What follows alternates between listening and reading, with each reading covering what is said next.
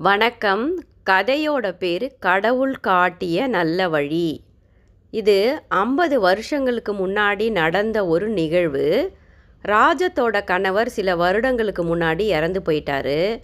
ராஜத்துக்கு இருக்கிற ஒரே சொத்து அந்த பெரிய கோவில் பக்கத்தில் இருக்கிற அவங்களுடைய சின்ன ஓட்டு வீடு தான் ராஜத்துடைய ஒரே மகன் குமரன் அவன் பள்ளி படிப்பை படித்து முடிச்சிட்டான்.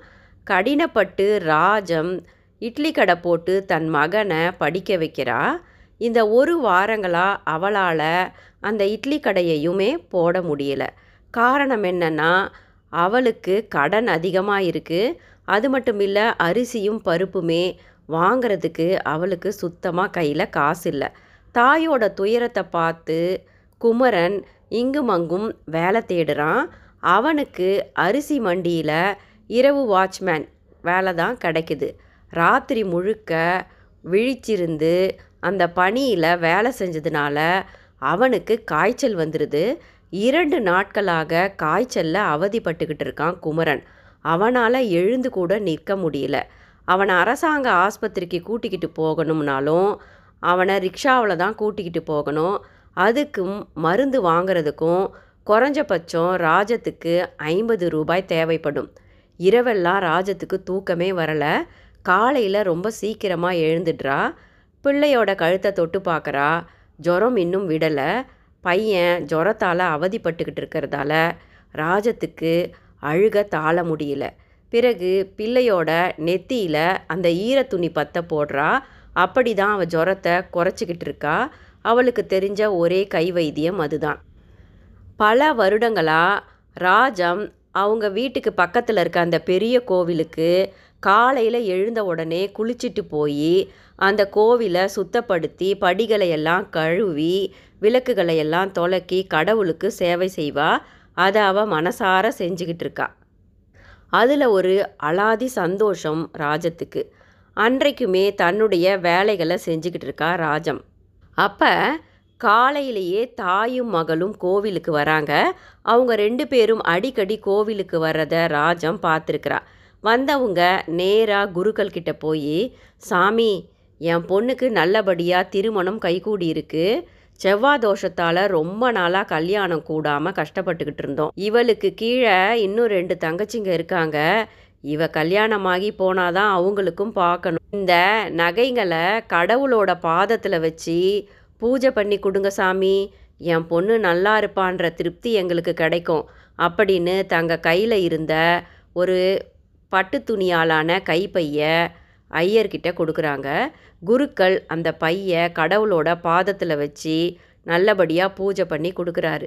கவலைப்படாதீங்கம்மா பகவான் காப்பாற்றுவார் இல்லைங்க ஐயா பணமே புரட்ட முடியல.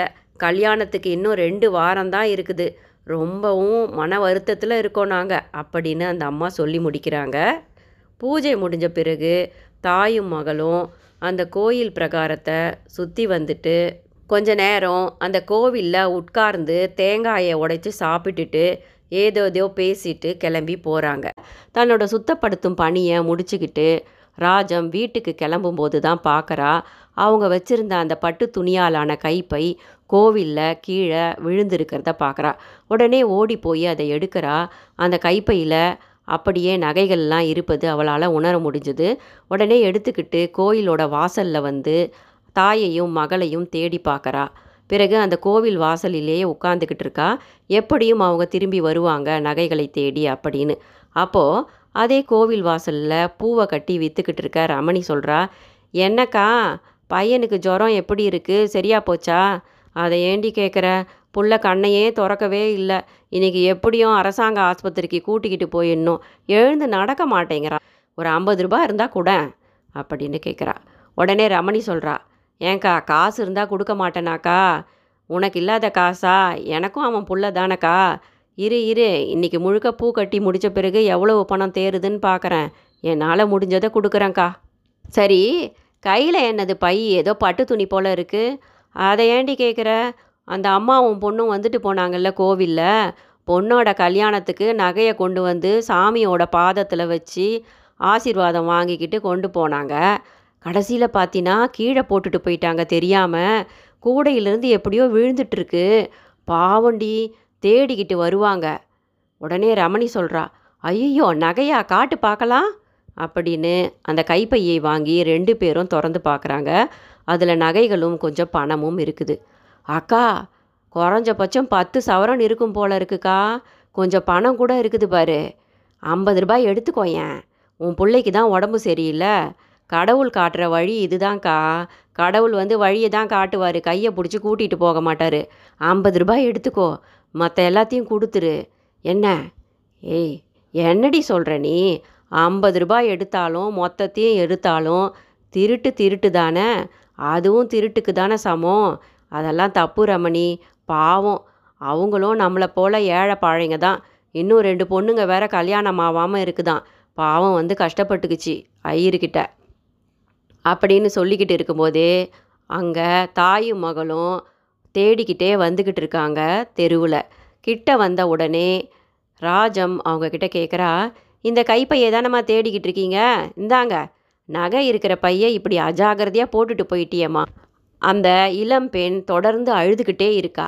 உடனே ராஜம் அந்த பொண்ணை பார்த்து சொல்கிறா கல்யாணமாக வேண்டிய பொண்ணு ஏம்மா இப்படி அழுதுகிட்டு இருக்க அதான் நகை கிடச்சிடுதுல்ல சந்தோஷமாக இருமா நல்லா இருப்ப அப்படின்னு சொல்கிறா உடனே அந்த அம்மா ராஜத்தோட கையை பிடிச்சிக்கிட்டு கண்களில் கண்ணீர் மல்க ரொம்ப நன்றிம்மா. நீங்கள் ரொம்ப நல்லா இருக்கணும். நல்லபடியாக கிடச்சிருச்சு. நீங்கள் இந்த கோவிலில் தினமும் சேவை செய்கிறத நாங்கள் பார்த்துருக்கோம்மா. உங்கள் நல்ல மனசுக்கு நல்லதே நடக்கும். நீங்கள் நல்லா இருப்பீங்கம்மா. கடவுள் உங்களை நல்லா வச்சுருப்பார். அப்படின்னு அந்த அம்மா வாழ்த்திட்டு அந்த பையை வாங்கிக்கிட்டு தாயும் மகளும் நடந்து போகிறாங்க அவங்க போய் முடிக்கிற வரைக்கும் ராஜம் அப்படியே அவங்கள பார்த்துக்கிட்டே நிற்கிறா இப்போ ரமணி சொல்கிறா பாத்தியாக்கா ஒரு ரூபா கொடுக்காம அந்த அம்மா வாங்கிக்கிட்டு போயிடுச்சு. நான் அப்போவே சொன்னேன் ஐம்பது ரூபாய் எடுத்து வச்சுக்கோன்ட்டு. கடவுள் காட்டின வழியை இப்படி விட்டுட்டியேக்கா. போ யார்கிட்ட போய் கடனை கேட்டு உன் பிள்ளைய எப்படி டாக்டர்கிட்ட காட்ட போறியோ தெரியல போ. பொழைக்க தெரியாதவ நீ அப்படின்னு ரமணி சொல்கிறா ராஜத்தோட கண்களிலிருந்து கண்ணீர் வருது. அவளுடைய கஷ்டத்தை எண்ணியில் தன்னால் ஒரு எளிமையான ஒரு குடும்பத்துக்கு உதவி செய்ய முடிந்ததே அப்படிங்கிற ஆனந்த கண்ணீர் தான் அது. அம்மா அப்படிங்கிற குரல் கேட்டு ராஜம் சடக்குன்னு திரும்புகிறா குமரன் அங்கே நின்றுக்கிட்டு இருக்கான். என்ன குமரா? எப்படி எழுந்து வந்த? எழுந்து நடந்து வர முடியாமல் இருந்தது? ஜுரம் விட்டுடுச்சா? அப்படின்னு மகனோட கழுத்தில் கையை வச்சு பார்க்குறா ஜுரமும் விட்டுருக்கு. ஜுரம்லாம் விட்டுடுச்சுமா? கடவுள் நமக்கு நல்ல வழியை காமிச்சிட்டாரு. இப்போ தான் போஸ்ட்மேன் வந்துட்டு போனார். நான் அரசாங்க உத்தியோகத்துக்காக பரீட்சை எழுதினேன்ல அதில் பாஸ் பண்ணிட்டேன். எனக்கு அரசாங்க உத்தியோகம் கிடச்சிருக்கு. இதே ஊரில் அடுத்த வாரம் போய் அந்த உத்தியோகத்தில் சேரணும். கடவுள் கண்ணை திறந்துட்டாருமா? அப்படின்னு ரொம்ப சந்தோஷப்பட்டு அம்மாவை கட்டிக்கிறான் குமரன். ரமணி சொல்கிறா அக்கா நீ சொன்னது சரிதான்க்கா. ஆமாண்டி ரமணி கடவுள் எப்பவுமே நேரான நல்ல வழியை தான் காட்டுவார். அந்த வழி தான் கடவுள் காட்டும் வழி. அப்படின்னு சொல்லி முடிக்கிறா ராஜம்.